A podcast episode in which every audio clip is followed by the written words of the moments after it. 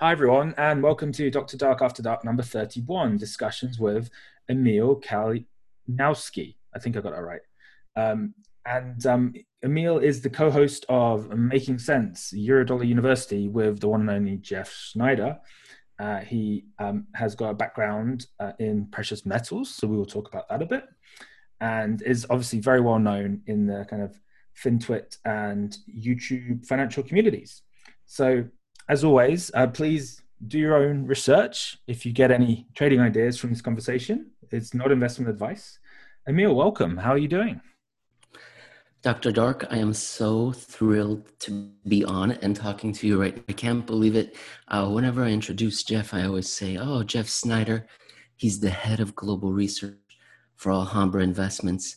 But that's just the the face he wears during the day. At night, what he really does, he's the the sleuth of the shadows. It, you know, that's sort of like alter ego, nighttime uh, persona. And then here I am on with a real life villain, Dr. Dark, right? Dr. Manhattan, Dr. Nefario. So I'm thrilled. And I just want to know how I should refer to you as Dr. Dr. Dark. Well, anything or Chris or anything you want. You know, you know what's funny is my initials are CJD which for any British people listening, they will chuckle because that's mad cow disease, so Creutzfeldt-Jakob disease. So in effect, I always like to say I didn't do so well in the naming stakes, um, but um, although I, I, think Dr. Dark's a pretty cool name. So, and hey, I, I, I even got a PhD. I didn't even buy it off the internet. So you know. Um, I am going to buy it off the internet. I'll just be upfront with the well, I can just right grant now, you one from. I can grant you one from Dark University. Easy. I okay.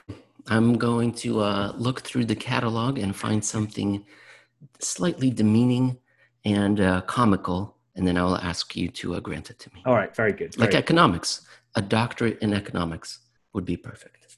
Well, I guess some would say that's a bit of a um, anachronism, but anyways, um, all right. So let's start with, you know, there's 2020 has basically been this insane year, and every meme in the world has been kind of um, brought out to describe it. And how, how, are you how are you thinking about kind of markets at the moment? Like, is, is, have you has your view changed over the last few months? Like, you know, we tend to talk about all sorts of different asset classes here. So, um, yeah, you know, when you look at the craziness, what what really goes through your mind? That it's about time. That this was expected and it was necessary. And it was something that we were all heading for for, for years. And uh, what i'm speaking of here is the neil howe and william strauss fourth turning. If people haven't read that then i'm speaking of the george martin's game of thrones winter. Or if anyone's a, a science fiction fan then i'm talking about asimov's Hari seldon crisis or a kipling kipling fan if anyone's read the return of the the gods of the copybook headings, our eras don't last forever. They have expiration dates. And a lot of people have spent time trying to figure out what brings those eras to an end. And uh, there's been good work done that we had reached the end of our era, the post World War II order. And we had just been keeping it on life support ever since 2008. And it was getting harder and harder and harder and whether or not in my bingo card I had uh, the plague, uh, you know, no, I didn't. But I had disorder, danger, mayhem, deflation, and it was on our horizon, and it had to happen so that we could uh, bring an end to the era that we're living in that no longer that doesn't apply to so many people and let me make it more specific it's a, a social contract between government business, the wealthy, regular households. And that's been in place, I would say, since the end of the World uh, War. And then it's been changed a little bit. We had a globalization, the post Cold War globalization, different, different contracts, but they've all been disintegrating over the last 13 years. And uh, we are trying to enter that new era. And this crisis is uh, hastening it. So I'm not surprised and I wouldn't expect this to be the worst of it. I would expect it to continue to escalate. Right. And what's so I've mentioned Neil Howe's book several times, Fourth Turning. So hopefully, I mean, I, I know a bunch of listeners have read it, but I think what's, I mean, again, he wasn't trying to predict right exactly what would happen when, but he even did say something like a pandemic could hit around 2020. It wasn't like pr- projecting it precisely, um, but it is a kind of um, out of all the things you mentioned, that's what I'm most familiar with, and um, I'm not a Game of Thrones guy. Um, and yeah, it, it is. But I've always believed in you know cycles, and you know, and, and whether it's you know there's a super long term cycle on the Earth on just temperature, right? And then you've got mini cycles on top of the cycles, and this is what climate people like to debate about. And um, and it to your point, it just feels like we're end of we're, we're at the end of what what's been kind of an interesting innings. Um, but I mean, an interesting related question then is so some people would say we've been in a depression since 2008 because inflation's measured wrongly and therefore real gdp has actually been negative because inflation's pro- most inflation that people see like food inflation is has, has probably been a, a, little higher than that. I mean, if you look at something like a shadow stats, um, you know, say inflation rate's four or five percent. Um, so I'm interested into diving into that a bit because you know it, it's clear there have also been some gigantic deflationary um, forces as well, whether it be demographics and technology and the like.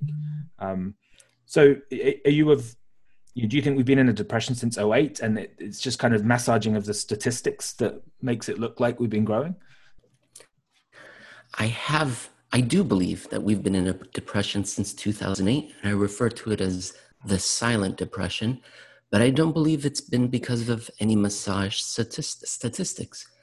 And for any interested listeners, I wrote an article about it and I try to make it fun. I involved uh, John Bluto Blutarsky from the Animal House, and uh, I made fun of some of the differences between our two countries, the United States and the United Kingdom, and uh, how we are a common people separated by a common language. And uh, I posted it at the CFA Society blog uh, in February, and it's called uh, Silent Depression, if anyone wanted to read it. And the point is that we have been in a depression because what is a depression? A depression is not the upfront contraction. See, we've gotten used to recessions after the Second World War ended, and they've all been cyclical. And what is a recession? Well, we measure it by the downdraft, that contraction, the upfront contraction, and then how long it gets it takes us to get back to trend because we always made it back to trend. It was a V-shaped recovery. And so that's what a recession is. Some people define it as two consecutive negative quarters, but it doesn't have to be. We've seen examples where that's not the case. But it's just the upfront contraction. What is a depression? Because we haven't seen one for four generations on a worldwide scale, there was a depression throughout Latin America and Africa in the 1980s. But on a world on a worldwide scale, we haven't seen one since the Great Depression. And so we forgot what they were. And what are Great Depressions? Not the upfront contraction, but the lack of recovery, the inability to ever get back to trend. If you look back at the, the Great Depression, it wasn't an unrelenting contraction year after year. No, it was a contraction and then reflations, but never strong enough to ever get back to the trend that existed beforehand.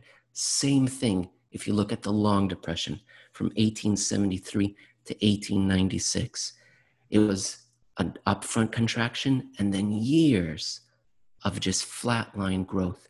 And if you look at the, the average GDP per capita, the real GDP per capita, and you look at all the countries that have reported their data uh, since the Second World War, and you can even get a greater sample if you just started 1950. And if you look at their real, GDP per capita growth rates from 1945 to 19 or 1950 all the way until 2007, you'd get a certain number. I'm, I'm going to say it's 2% ish or so.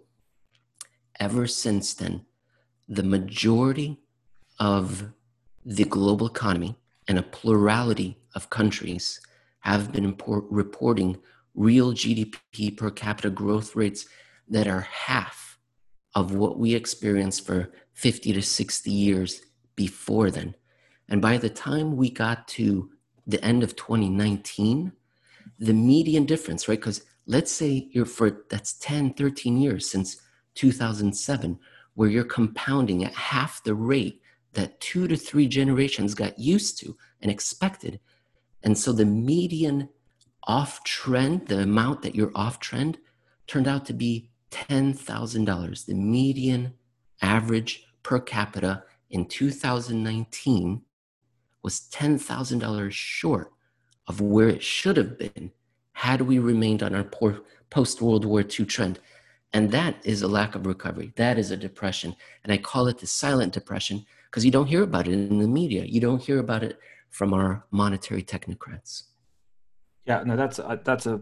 I, I really like the. Well, sorry, it, it's a depressing thing to think about, but the the term silent depression is, I think, a really nice uh, encapsulation of it all.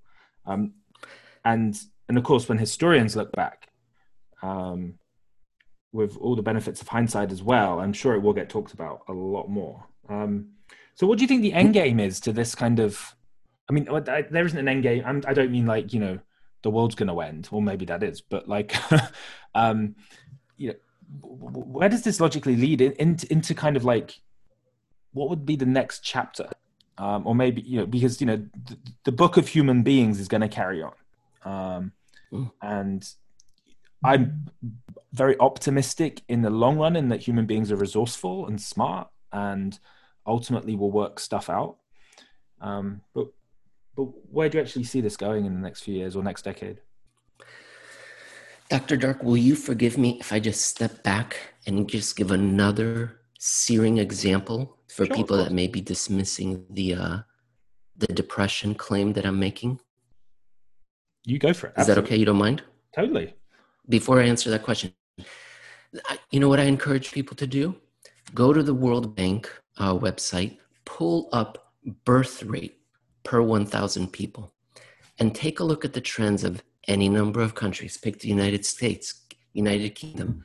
And what you'll notice that since about the 1990s or 2000s, the birth rates were increasing.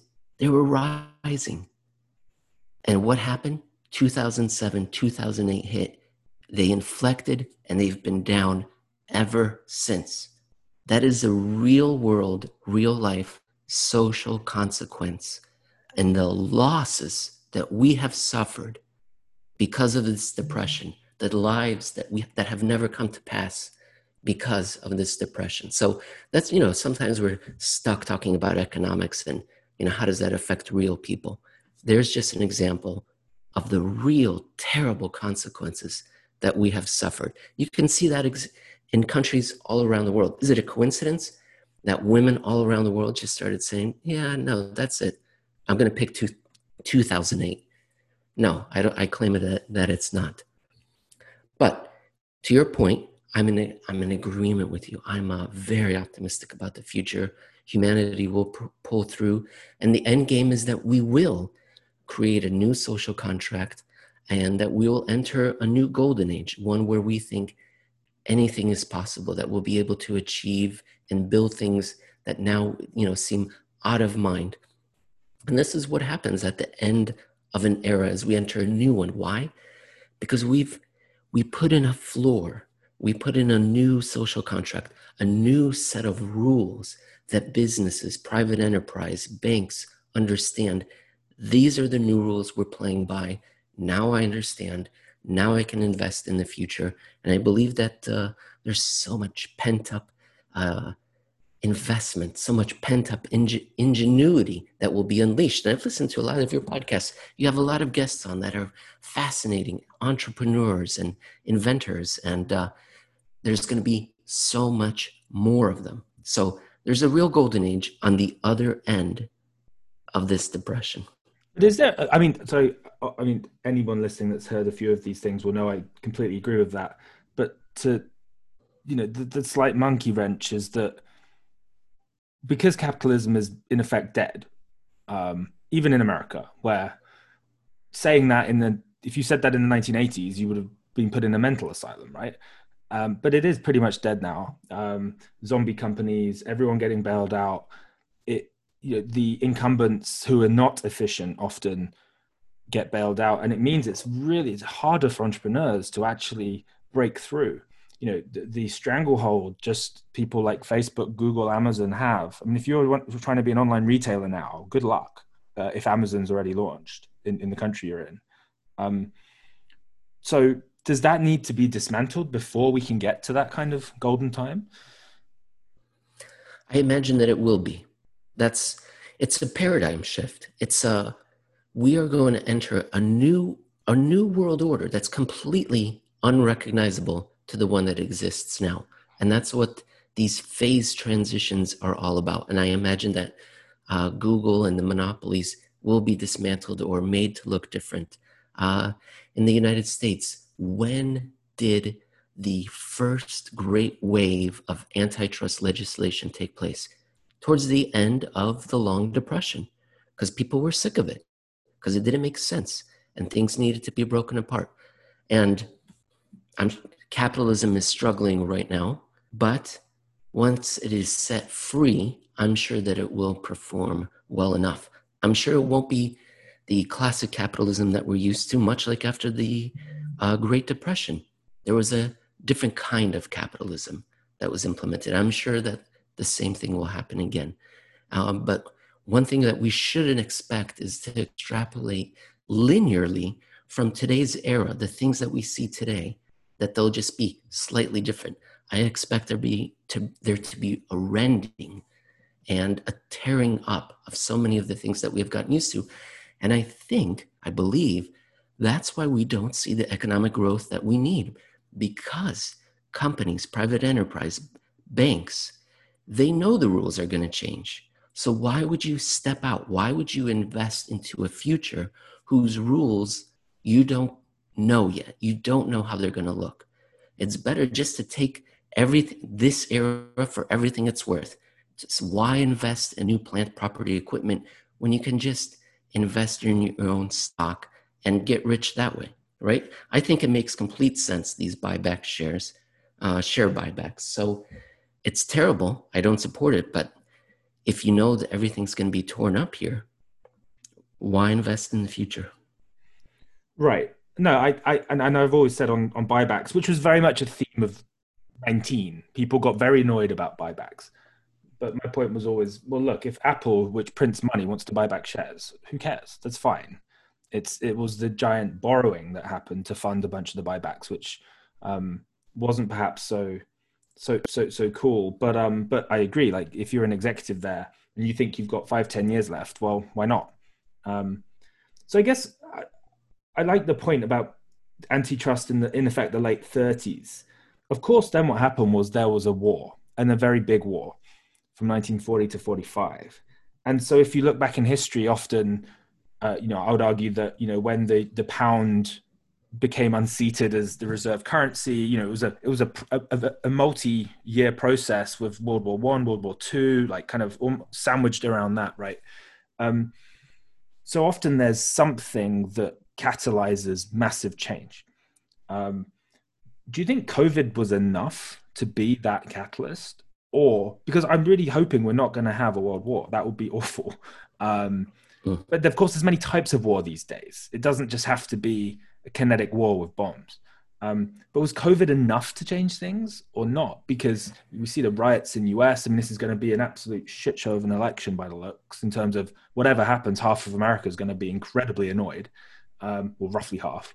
Um, or, or do we need something an even bigger shock? um, because you know some people already think, well, the stock market's up, it's at all-time highs, things are back to normal. Yeah, that's right. I'm triple levered uh, Belarusian utilities myself. I don't I don't have a care in the world now. Yeah, I'm all in. Stock markets are up. Everything's great. And I agree with you. No, COVID is not enough. I thought it might have been. I was hopeful. I was hopeful. And the way we'll know it'll be enough is that whatever it is will unify us.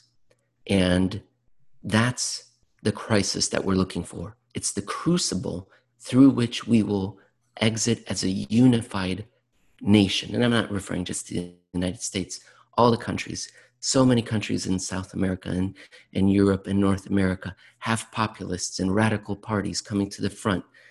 Why? Because they're unhappy with the way things are going with the establishment. And so, what we need is something that will unify us. And unfortunately, COVID seems to have not been enough. But no, we don't need a world war. Um, the silent depression did not end with a war. It ended with uh, with a surge of new money creation, and uh, at least in the United States, it ended with a new, a political, a final political decision, a final political election as to which direction the economy was going to go. So it's just uh, it's a crisis moment, whether it's political or global, something that unifies the country and informs them this is the direction we're heading. We're all rowing in the same direction because right now everyone's rowing in a different direction. Uh, and so, you know, there's no cohesiveness. That's what's missing. Right. Uh, yeah, I like that. Another thing, kind of related, is I've, I've had a theory for a long time that, I mean, if you exclude some of the obvious countries like China and other um, places that don't have a democracy, most democracies have terms for politicians between three to five years. And I know, like you know, like the House in the US is every two years, but but the presidential term is four years. That's the cycle, right? In the UK, it's five years, and and so on. Um, and I've always thought, I've always been stuck in a bit of a dichotomy because three to five years, let's just call it four years as an average, is not enough for anyone to plan in the long term. Um, and you know there are a lot of decisions you know for example the state of pensions across the world needs long-term thinking but politicians are always always thinking about winning the next election um, now of course i'm but, but then having said that i don't think in a world where we had say 10 years uh, you know you, you're us president for say 10 years is, is perhaps a good world either. Um, you know it's far too long you could argue. Um, I, I just wonder if there's a you know, have you have you thought about this type of stuff and contrasting it with you know say in China in effect it's every 10 years right? Um, but really they're they're thinking in the 30 to 40 year time frame um, which I think has been very beneficial for them and one can agree or disagree with what they do um, but they you know have, have, have clearly taken a um, yeah you know, a, a, different approach and so, so I don't know does that make yeah. any sense or what do you think Absolutely. of course it does you're Dr. Dark, of course it makes sense. I say lots uh, of rubbish as well. So. no, no, no, no. I don't believe I've listened to your shows. That's not true. And I love the episode you did on civilization, the game, and making the analogies to present day. I love that. You should do another one of those. Oh, you know what? Um, it's so funny. That's the least popular one I've ever done. But I thought it was really cool. But I it was oh, a bit man. niche. Um, it was a bit niche. But anyway. So, I also did it whilst walking right, up a hill, right, and I was like heavily breathing for half of it. But never mind. you you were making uh, economics erogenous again, heavy breathing, bringing in gaming. It was hot. I loved it. But you're right.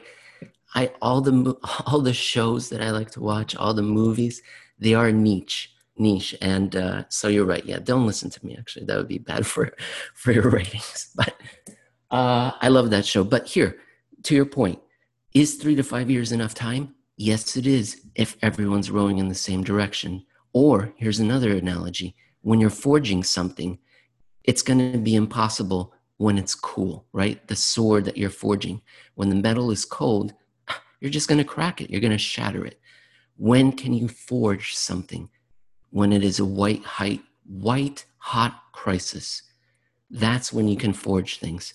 That's what we saw in previous crises when everyone realizes that they are facing something existential and that their own personal, I don't know, uh, political ends may need to be uh, put off to the side because everyone needs to get through a crisis together. And then there's a leader, a prophet, uh, someone, a great champion, uh, a martyr that comes to the front and offers some sort of guidance, wisdom, purpose, decision. And that starts to overwhelm the legal restrictions that were in place, the, the resistance of entrenched interests in that crisis. And so, in three to five years, you can do a lot if there's a crisis taking place. But, and so I think politicians uh, or statesmen, stateswomen, they should be preparing for that moment, that moment when the whole country can and will follow a leader and change the direction of the country. So it's it's just a moment of it's just a matter of finding the right set of circumstances, which I believe are on their way. Uh, or in the words of uh, Grant Williams, this is something that I've always enjoyed. Is uh, a few years ago he said that he believes that the years ahead of us there will be more books written about the years ahead of us than any other period since World War II. So I think that's true. Yeah, no, I, yeah, that's an, I like that one too. So that seems to have got us to the kind of well, there's this thing called the U.S. election coming up, and I'm not American. I can't vote in it. And if I was in America and could vote, sure I can. Sure. Um, I, okay, let's I've not. Got some okay, friends well, actually, in Minnesota. my my podcast with Fed Up Biz Owner is all about that one. When he kind of two months ago said the next two months, all you're ever going to hear about is mail-in voting, and he absolutely nailed that one. Um, although it was, hasn't been an easy thing to benefit from from a trading standpoint. But um, anyways, um, the I'm going to be cynical and say I don't believe either of the candidates. I mean, I genuinely don't know who I'd vote for if I was in the US. Genuinely, genuinely do not know. Um, I can see interesting points on both sides. It's just it's just so maddening because everything gets just so partisan. And to your point, people are not rowing the same way. And this doesn't feel like. I mean, I I, I could whether you love or hate Obama, at least he was a figure that like could, I think you know, inspire people. And um, but you know, he can't be president. Um, it just seems there's two bad candidates, and. Are, are, we in effect saying well we're going to have to wait to 2024 to get some real political change because the shenanigans are not going to change i don't think whoever wins um, in, in three months time yes sadly i'm disappointed by the candidates as well but the circumstances may force them to behave in a certain way so it's there's no hope lost yet. Uh, and if you look back through time a lot of the the great leaders that came to the fore they were weird and odd and they were they had very bad reputations and people didn't like them and people thought they were losers. Uh, who abraham lincoln uh, franklin roosevelt uh, churchill the, they were they had lots of warts and people had lots of doubts but their circumstances forced them to implement emergency measures. So, admittedly, I don't think highly of either candidate or either running mate, but I am still holding out hope that uh, whoever wins, if the circumstances force them, they'll be able to respond. So it's it's not the end of the world, though. Yes, disappointing. Right. What do you think of that? Do you think they could change? I, I, I, I get very worried. And if there was, I mean, COVID is, we were lucky that it wasn't more deadly, right? If it was 10 times more deadly and you didn't have hundreds of thousands of people dying in US, but millions, I mean, that suddenly is, you know, one in a hundred people, right? then, um, I, I, you know, I think the way just Trump has dealt with everything has been just horrendously awful. Um, but he mm-hmm. wasn't the only world leader to screw things up, right?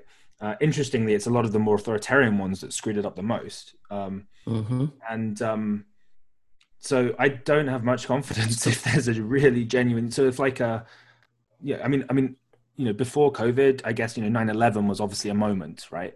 Um, you know, very, very much so. Uh, you know, that, that did actually bring US together for perhaps a, a short period of time and quite a lot of um, change started to happen. Um, although it was sort of like change where the US would weaponize the dollar as much as possible, and which is their biggest weapon. I mean, it's not their atomic bombs or the army or whatever; it's the dollar.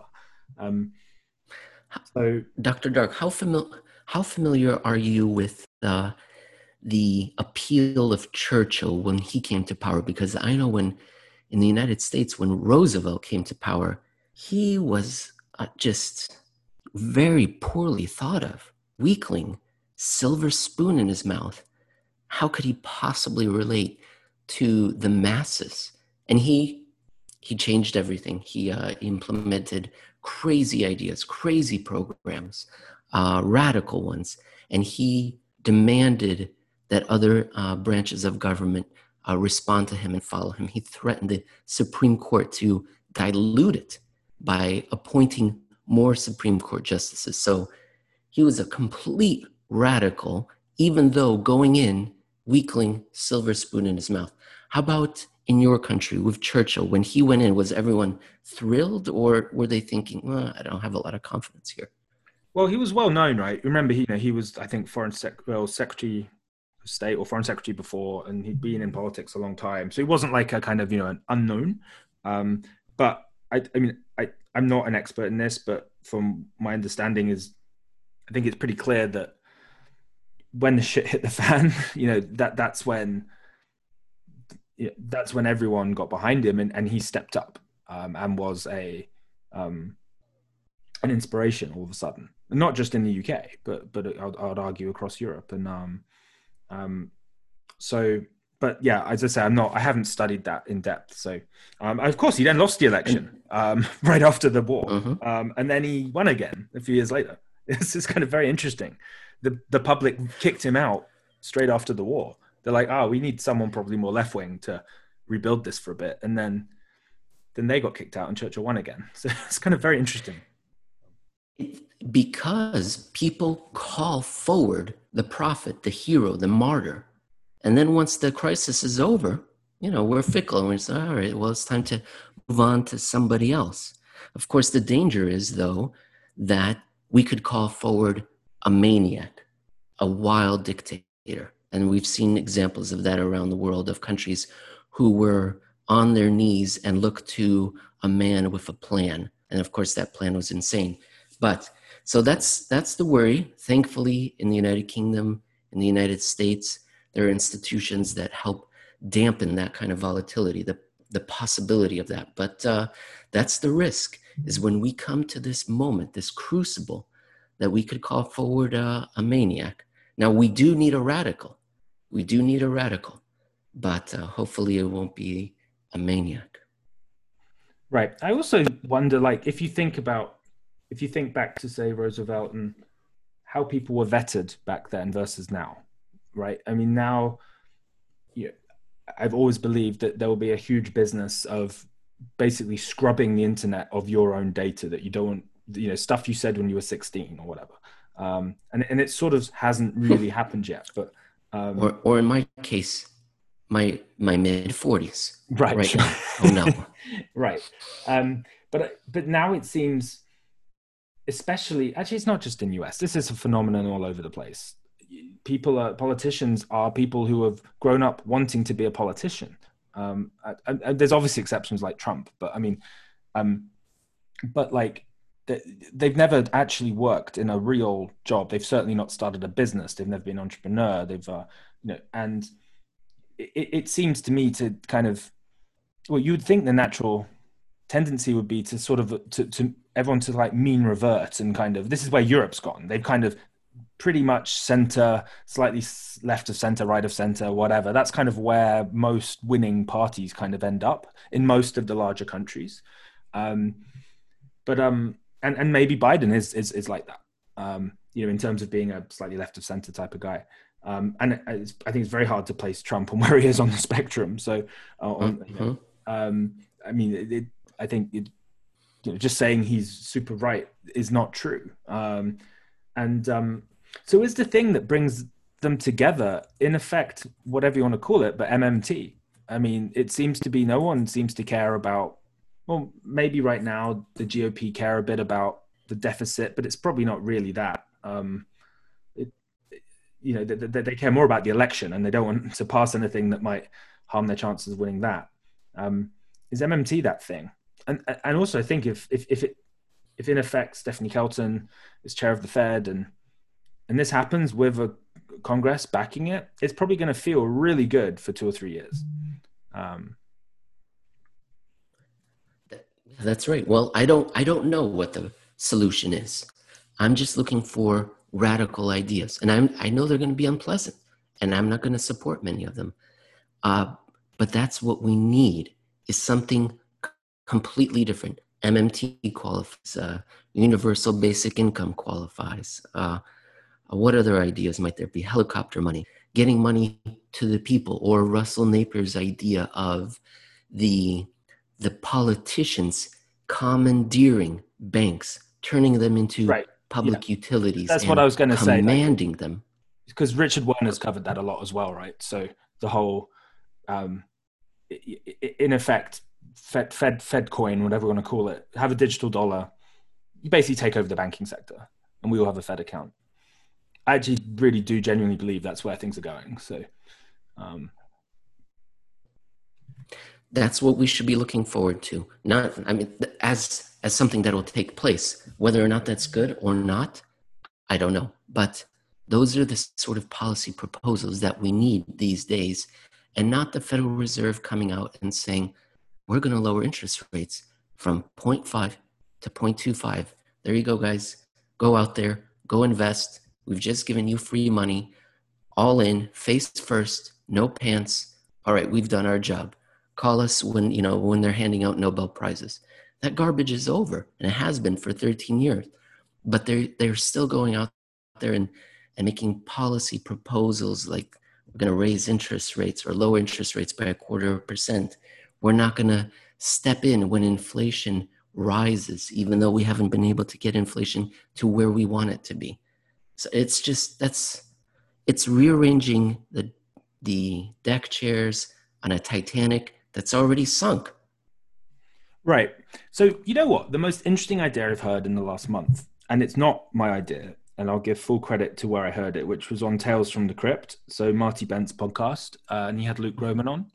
Um, mm-hmm. And I, uh, I, I, actually, I, have tended to disagree a lot with stuff Luke said, but I think he's mm but I also really vehemently agree with some of the stuff he says too. I think he's a super smart guy.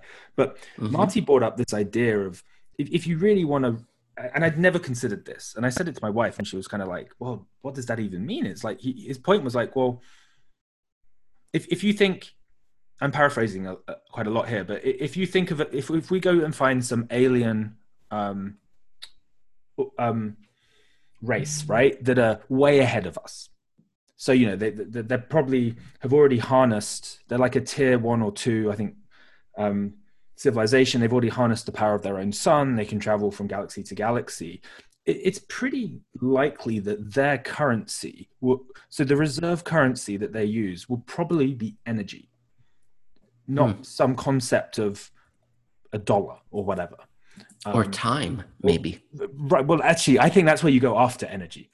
Um, it's even more advanced. Ultimately, time is like the the ultimate um, uh, currency. If you can bend space time, which means you need more energy, by the way. So it kind of does have this mm. logical progression, mm. which, and, you know, unless, I mean, I'm 99.99999% certain there are, you know, absolutely, there's probably a near infinite number of other um, civilizations across the universe. It's just, I mean, the latest. One of them visited us this year.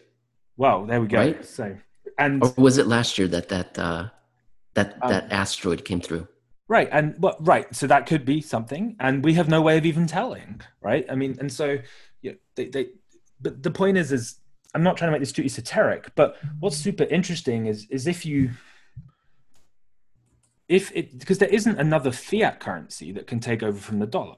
Um, and I know you could have baskets of stuff, uh, like the kind of um, special drawing rights stuff, SDR type stuff, but a real shift in thinking um, and I was just thinking about, you know, what would even a even a civilization like three or four hundred years ahead of us? Um, I'm pretty certain energy would be the currency. Um, and which is what and of course this came up with marty because of course you know this is very interesting for say bitcoin or gold because they're both storing energy in effect um, but putting that aside in terms of I'm not trying to turn this into like a bitcoin or gold thing um, that you know how do you react to something like that? I mean, it's it's definitely a big idea, and it's been kind of tickling my brain for the last couple of weeks since I heard it. Well, the uh, I think we need something new, something different, and the uh, the asteroid I was referring to is the Oumuamua asteroid. Oumuamua, yeah. and uh, it's fascinating. I love it. I can't believe it. We're all excited about 2020, all the things that happened, and oh, by the way, aliens visited. Unbelievable. There's serious people, serious, accomplished, credible people saying this was bizarre and highly unusual. I love it. Uh, we need something different, some sort of different money. And whether it's energy based, time based, or if we're still a little bit too monkey like and we haven't advanced that far along the path, maybe some sort of global reserve currency that is not national in nature, much like the Bancor was proposed in the uh, 1940s or the SDR when it was invented in the, oh, when was it invented? The 1960s, I yeah, believe. a long time ago. Yeah. So these sort of outside um, currencies that could settle international trade imbalances. That's plausible. And uh, you know what? I've I've done a little bit of research on globalization, and globalization is not a inevitable trend or a moral linear trend. It's a cycle. It's an economic cycle, one that lasts could last a couple of decades, but it comes and goes. And based on the work of uh, Michael Pettis in his 2000 book, uh, The Volatility Machine, he lists uh, six globalizations that have taken place since 1800. And this one would have been the seventh one. And what brings them all about and ends them all is the expansion and contraction of global liquidity from the advanced economy money centers. So, in the back in the day, London, Paris, today, Tokyo New York, Frankfurt, Britain, London. Uh, what happens is money expands, it goes around the world, it knits the world together. Then something happens. People realize that that country they were investing in wasn't real, or the assets they were investing in are implausibly expensive or valuable.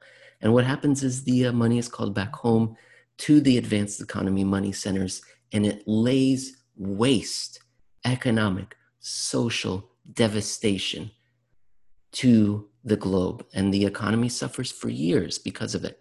But what we see very often, doesn't happen every time, but we see is that the, these moments are then associated with the birth or death of a monetary order. So, whether or not it's a energy coin, a time coin, or a gold, Bitcoin, international SDR, I think there's a very good chance that if we suffer another kind of a shock that'll uh, bring about some sort of crisis, that uh, that we will enter the new era, the new age, with a wholly new kind of monetary order. As to what it is, whew, that is what the smartest, most intelligent minds in the world should be working on right now.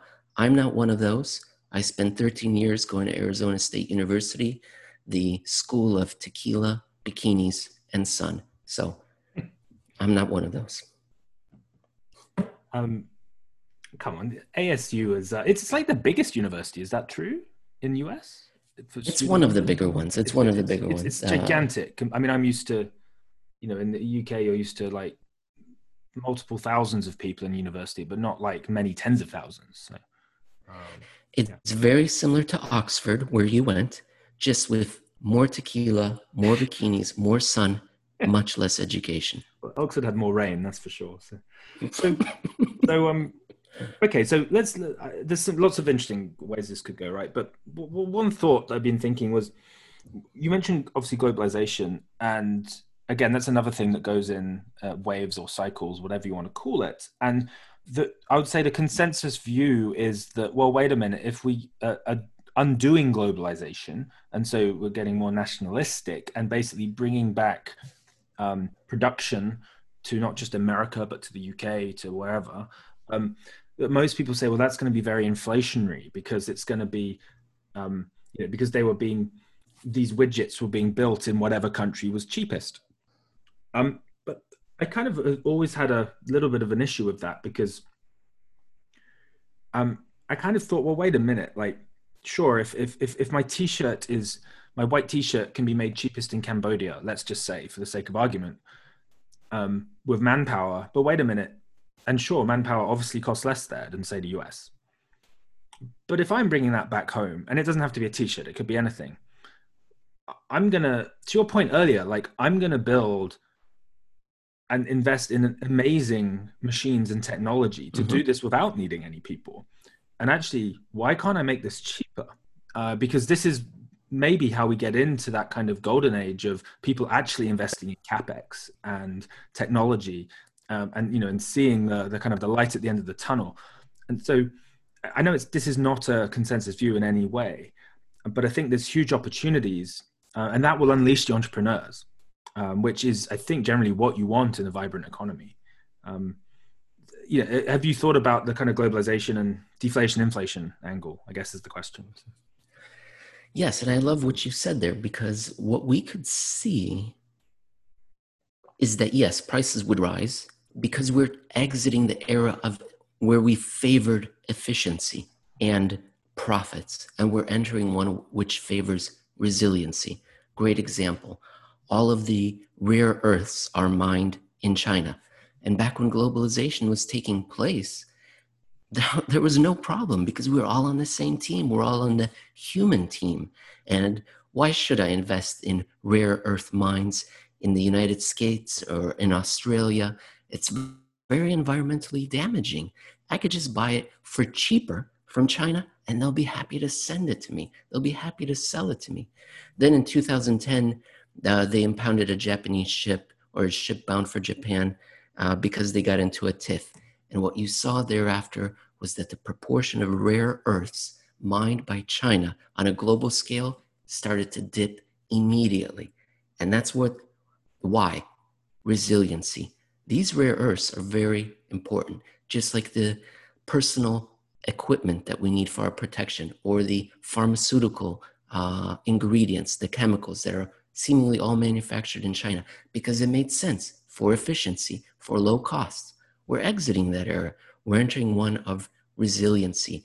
And if we need to pay more, then that'll be fine. That'll be something that the society will accept, especially those societies that have large pools of unemployed with low labor force participation. So I'm thinking the Mediterranean, the United Kingdom, the United States, countries with uh, trade deficits. These countries have a lot of demand, which is very important in a globalized, generalized trade war, and they have high levels of unemployment. You bring back that sort of production, employment, investment, prices will rise, but so will wages. And even if it is inflationary, that's fine because we're, again, we're leaving the era of efficiency and we're heading toward one of resiliency. And if that's the cost that we have to pay, then that's what's going to happen. Yeah. So, I mean, I, I can see that for, I mean, you've mentioned a lot of good examples, right? I mean, I, um, rare earths literally go in every electronic thing that you use every day. Um, and without them, you would not have iPhones that perform like they do. Uh, the batteries wouldn't work as well as they do. Um, and obviously, uh, pharmaceuticals has been put starkly into the headlights in the last few months uh, in terms of you know, a lot of the ingredients um, coming from, um, or ultimately coming from China, uh, whilst via India a lot too. I think so. With stuff like that, where you know, ph- pharmaceutical products. Well, you know what? If you if you suddenly can't produce antibiotics, of course, people are going to pay more money because they need them. Um, I, I guess I guess my question is, but when an iPhone costs eighteen hundred dollars, not twelve hundred, and I'm not saying it would, uh, or just food is twice the cost because you're having to farm it locally. I'm just making up numbers, but like, I think there are people would tolerate some things being more expensive, but just not tolerate others, unless of course people, unless there's a shift towards people not buying, in effect, not trying to buy things they can't afford. Um, like the Saturday Night Live sketch from ages ago with Steve Martin, um, where it's like, yeah, if, if, basically this book, which is um, basically don't buy things you can't afford, um, mm-hmm. and and and literally for the last what seventy years, we've basically been this society that just grows debt, uh, and it was very different, of course, in the late nineteenth century um, and early twentieth century when people were saving. Um, so I just I wonder if there's going to be very different tolerances to uh, price movements. Um, you know, if a if a antibiotic costs two dollars as opposed to one, but it saves your life, I don't think people are going to care much about that. Um, but if a pound of uh, carrots costs two dollars, not one, people are going to care. I agree, and but then it's not up to us really. It's all up to the just the trend and the financing, and that financing is not there, and it hasn't been for over a decade. Uh, the United Nations uh, Trade, oh gosh, I forgot their name, but the United Nations Trade Association, they, they rep- it's the organization that reports foreign direct investment year after year. And when did foreign direct investment peak and never return back to those heights? 2008. And if you look at the uh, the data on on merchandise sales, it's the same thing. We've peaked and barely grown for the last 13 years. So it's just simply not happening. And more and more people are voting against it. And uh, it's a perfectly natural course of events. We reach a certain point where it doesn't make sense for enough people in society and they start voting uh, against globalization. And we've seen it six times already. So this is nothing new. And prices may rise, but so may employment. And countries that are in the best position are those countries that are uh, have a lot of demand, and those are the ones that have trade deficits now. They're the ones that can dictate terms to countries that have trade surpluses, because those countries are reliant on their customers to keep buying their goods. Those are the countries that have economies that are too big for their own internal citizens. And those are the countries that are in biggest trouble. Um, so they'll suffer, and employment will come be pulled back into the countries that have the current account deficits. Uh, it's not going to be pleasant. It's not going to be easy. These deglobalizations are violent socially, economically, financially, uh, but it's just the cycle. And uh, you know, it's it's best to prepare for our listeners thinking ahead of this uh, to prepare to be resilient Right. No, I agree with that. And um, so I mean, it looks like this deglobalization train has kind of left the station, right? So, I mean, one one thing I think we wanted to touch on was kind of you know inequality in the world, and you know, it's if you look at the, I never know if it's Guinea or Gini coefficient, but it's as mm. high as it's been, and the last time it was high was 1937, 8, 9, just before, um, obviously the war, and um, like it seems to me that whatever I mean, by the way, it may not be some smart person comes up with the next system. Of course, the next system may just happen, um, like mm-hmm. kind of organically, and that actually might be the most powerful way. Um, mm-hmm. And um, but it seems to me that it needs to be something that's going to, you know, when you know when people you know there's going to be a trillionaire sooner enough soon enough in the world, and it's kind of yet there are literally a billion people that don't have enough food to eat. Like this just it feels me a new system has to try and solve you know th- these things um, and deglobalization doesn't seem to help that because again if it's the export so the exporting countries will um, not benefit from it as much as those running the big deficits uh, that can dictate more I, I, could probably argue that that could make it worse um, for those countries, the the exporters. That's the problem. That but right? if you're making it worse for some countries and others, again, this is inequality, right? It's the kind of definition of it. Um, but I guess you know, I get there's always winners and losers too. I mean, that's kind of um, we're not trying to homogenize the world either. So we were during globalization, and right. we wanted the human spirit, the the fraternity of humankind to increase and improve during globalization. But we're humans we're fallen, we're failed, and uh, you know what? We're not interested in those people anymore. Now it's about me, my people, my family. That's perfectly natural. That that happens all the time. And so, yes, the exporting countries will suffer. But you know what? Who's not going to shed a tear? All the countries that are uh, that currently have high levels of unemployment. We've simply entered that cycle of human history again, and I highly recommend whoever anyone who hasn't read the uh, the fourth turning to just turn to uh, Rudyard Kipling's "The Gods of the Copybook Headings," short poem, and it's just the cycle of uh, human affairs. And we're not interested anymore what is happening in an emerging market. It's now going to be about how we're doing. And we're and more and more people are coming to the fore like that. And they're going to put people who think like them in or near power. And whether they come into power or the establishment parties adopt those platforms, I don't know. But that's just the the direction we're heading.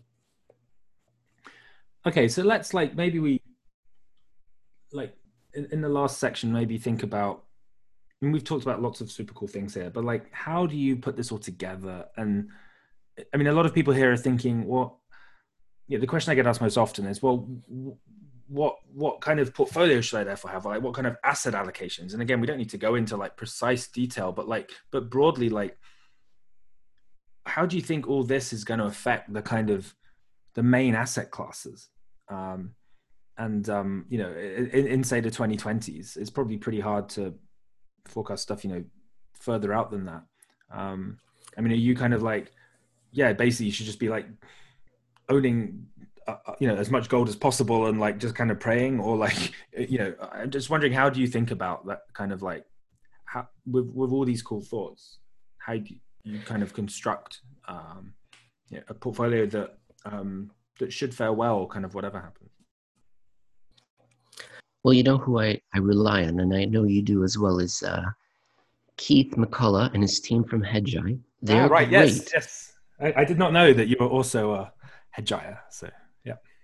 Absolutely. They are, I've been following them for years now, since 2016, and they have nailed each inflection. So if you're a trader, uh, they provide a great service if you're trading. But I think we're talking more about kind of a broader, longer term perspective.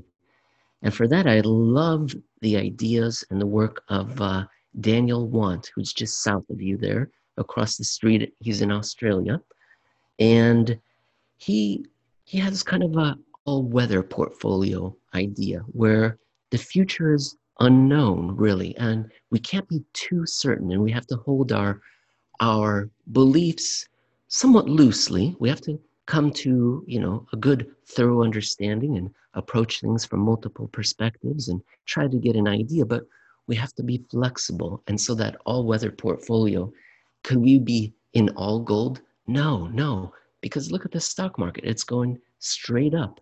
So you want to be exposed. Well, you, I don't know, me, the way I like to do it is to be exposed broadly to stocks, cash, bonds, gold, uh, alternative assets such as uh, a business or cryptocurrencies, because it's not quite. Sh- I'm not quite certain how things are going to develop.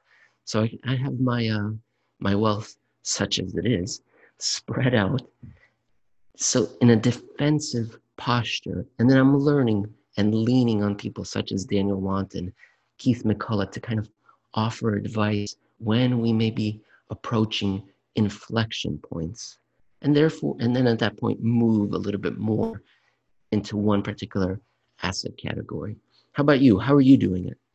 Yeah, so it's going to sound like we colluded. So very similar. Um, the way I see it is that, um, you know, I've I've got my kind of macro thesis, which you know is uh, at the moment is one of probably remaining in a in a deflationary environment.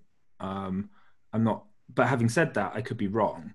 So, um, you know, so I've basically spread across all the asset classes you mentioned. But what I use, what I then do, but I do over allocate. So so in the last, so at the beginning of the year, I was way over allocated to in effect bonds and rates, right? Um, and then in since COVID, I've been much, I've been over allocated to precious metals. Um, but again, but that might so that might be peaking at like say thirty percent of a portfolio, not like eighty percent.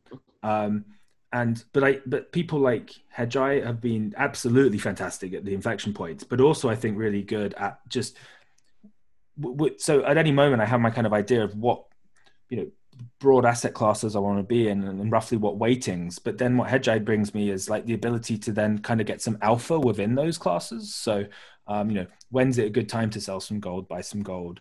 Um, you know, the, the whole point, you know, right now you might be, you know, long tech like XLK or QQQ and short the Russell, right? These types of trades, um, which again, Keith's had that. I mean, not necessarily that specific trade, but if you understand the process that they run, you would get to that kind of conclusion. Um, and and that just gives like a bit of kind of extra spice to it and makes it, I think, you know, more opportunity to um, to generate alpha. But I believe that you're going to get the re- most people are not patient enough, and to get real returns, you've got to actually hold things generally for a decent period of time. I mean, there can be exceptions and things like Bitcoin, um, and obviously, like when interest rates went from you know one and a half percent to zero in like three days, like earlier this year. You know that was um, you know nice trades to be in. Um, but um, I I I'm always asking myself, what if I'm wrong? Um, you know, I got the dollar wrong in the last. I, I was. I, I, was just kind of sure it was gonna. I, in fact, it, I just wasn't consistent in the view. I thought it was gonna go up um, after, you know, like from April, and but at the same time, I kind of could see that commodity prices were going up and gold was going up, and this didn't make sense. This makes sense to be in a weak, weaker dollar environment, but the correlations were kind of different to what, what they are now.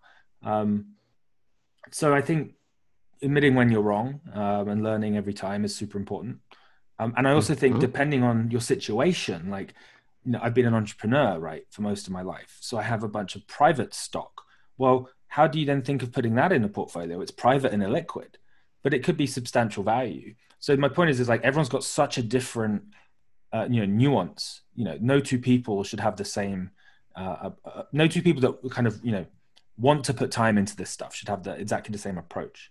Um, so, but you know, one thing that we can suggest that could apply broadly to our audience now is the idea to introduce resiliency into your portfolio because, as I claim, resiliency is going to be very valuable this decade, whereas in previous decades it was efficiency. But so we right now we're just talking about being broadly diversified and resilient in that way by asset classes. But what about the idea of being resilient with where your money is stored? Is it all with the same custodian? Is it all in the same legal jurisdiction? then are you really diversified if everything's with the same custodian, if it's all in the same currency, if it's all electronic, or if you have all your financial assets within the financial system? For example, I'm thinking of gold. You could have gold, physical gold. Would you put it into a bank vault? No, no, you want to put it into a private business storage, right? That's introducing an additional layer of resiliency and diversification.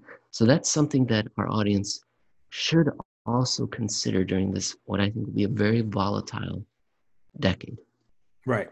And I think uh, Diego Parrilla has talked about that quite a lot. He calls it anti fragile, but it's kind of similar mm-hmm. Um, and and also, I mean, if we are just in, I mean, basically, if the vol, i.e., volatility regime of the 2020s is just going to be a higher volatility than the the the, the teens, whatever we call it, the 2010s, um, then a lot of people are not ready for that because they've never known it. Um, I mean, if you're listening to this and you're under 30 or 35, you've probably never invested in an environment where you know VIX went to crazy levels until March came, um, and um, so you know I still am a big believer. Ultimately, I think the snowball, uh, you know, which is the kind of sort of official Buffett biography, is a fascinating read. Um, you know, and his his quotes on just you know the most powerful force of nature is basically compounding interest. um, and the end of the day, you've it's never ever worth trying to be the hero with your portfolio. And if you're if you're sweating at night due to a position, it's too big. You're taking too much risk like the eh, the name of the game is to be in the game um, and um, and slow and steady wins in the long run um, but of course everyone on twitter is a multi-trillionaire that's a genius right at every trade they do except they're all lying So I think that's you know just a, another thing people need to bear in mind. Like, be very wary of the um, all the self-proclaimed gods out there. But wait a minute. So you just said s- slow and steady wins the race. So are you saying one should always be invested in the market? Because I'm thinking of uh, of an idea of if you're trying to hold back some of your uh, investment and you've got a cash and you've got uh, and you're invested in resilient assets, then you can buy when things are quite low. So are you what what are you uh, implying there by slow and steady? Right. So what I mean is that if if you if you put 30% of your portfolio into a call option that expires in two weeks time you're nuts it doesn't matter how Mm-hmm. sure you are that you're right um, you're still nuts because you could be wrong. Um, and completely agree with what you just said. At the end of the day slow and steady means like you ultimately compound capital and can therefore make a lot of money in the long run by not having big drawdowns. And therefore to your point if you're relatively diversified you know my, my point is your portfolio should not go up all up or all down on any day. It has actually happened recently kind of weirdly where bonds went up gold went up stocks went up or, or indeed went down all on the same day. And so it happens now and again but if that's happening a lot to your portfolio it's probably not as hedged as you think it is. Um, and at the end of the day but the thing is is what you said is about buying when things are cheap. Absolutely. Like theoretically that's just rebalancing right? But how many people actually rebalance? And how many people when the stock market has plunged 50% actually can buy it it gets very psychological um, you know well wait a minute maybe it's going to go down even more and so i think a lot of this has to just and i think this is what keith does really well at hedgeye is just um, take the emotion out of it make it into a math equation and stick to it um, I mean, I've personally been able to buy bottoms of things okay. I'm much worse at knowing when to sell around the topping process. Um, but you know, and some people are the opposite. Um, um, but yeah, I mean, ultimately, if you can compound a portfolio that's a decent size at 10 to 20% a year, which is absolutely doable, um, then that, that, that's what you want what you don't want is to be up 50% one year and down 40% the next. Absolutely, I agree. And I, I second that opinion regarding uh, Keith and uh, being able to pull out uh, at the right moments. Or you don't always get it right, but it's just the general inflection areas he's able to identify. And if you're able to preserve capital, whew, that's more than half the battle from what I've learned. But people shouldn't listen to me. I'm a terrible investor, but uh, Keith, Daniel Watt, people like that, uh, Diego Parrilla, Parrilla, excellent, excellent recommendations. All right. Well, why don't we leave it at that? I think it's a good place to end. Any final kind of closing thoughts or? I just wanted to thank you. Had a great time. If anyone's interested in learning more about the creation and destruction on a wholesale basis of money, that's what Jeff Snider and I discuss each week on our show. It's called uh, Making Sense, and you can find uh, you can find our show on the internet. You can find me on the internet on Twitter at Emil Kalinowski. And I just have a I have a hopeful message uh, for people that uh, time and human civilization does not progress linearly. I believe it's cyclical, and though it seems we're heading toward downward, yes, but we're going to rebound. It's going to improve. The decade ahead is going to be a difficult one, but thereafter, I believe uh, we're going to have some of the best years of our lives. And uh, I'm looking forward to it. I'm going to keep listening to your show. And if, if you ever wanted to have me on, maybe we could do a show where we talk, uh, let's see, what can we do? Halo, civilization, and how it applies to uh, investments. And uh, there will be three listeners. It'll be you, me, uh, mother, and but that's okay. We'll have a great time. No, that sounds cool. And and by the way, just to reiterate, like the, the Making Sense series and the whole Eurodollar University thing that uh, Emil and Jeff are doing is it's absolute must listen to stuff. Um, and because it the whole point, it's like um, it's similar to how someone like Steve Meter does stuff in the sense that they're going through real data actually you know trying to get you to understand what's going on. It's not trying to tell you what to do. And um, and you may agree or disagree with you know some of the uh, insights. Um, but I, I deliberately didn't go into that today because you know i think you know there's tons of great content um, that you guys have done so i'd massively recommend that series and it's on podcast as well so it's like super easy um, for anyone to uh... that's right that's right and the podcasts have a special bonus so we are on a youtube show but the podcasts have a special bonus in intro where I put some music, some jokes. I dance at my top hat, I got a cane, and I'm trying to make it funny for a couple of two, three minutes.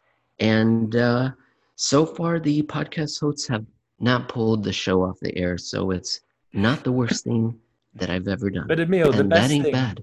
but Emil, the best thing is the it's it's always the beginning of each YouTube where you you come up with some hilarious kind of like um, I don't know even what to call it, kind of like concept or skit or kind of thing involving Jeff, and he's kind of squirming, and I always love that.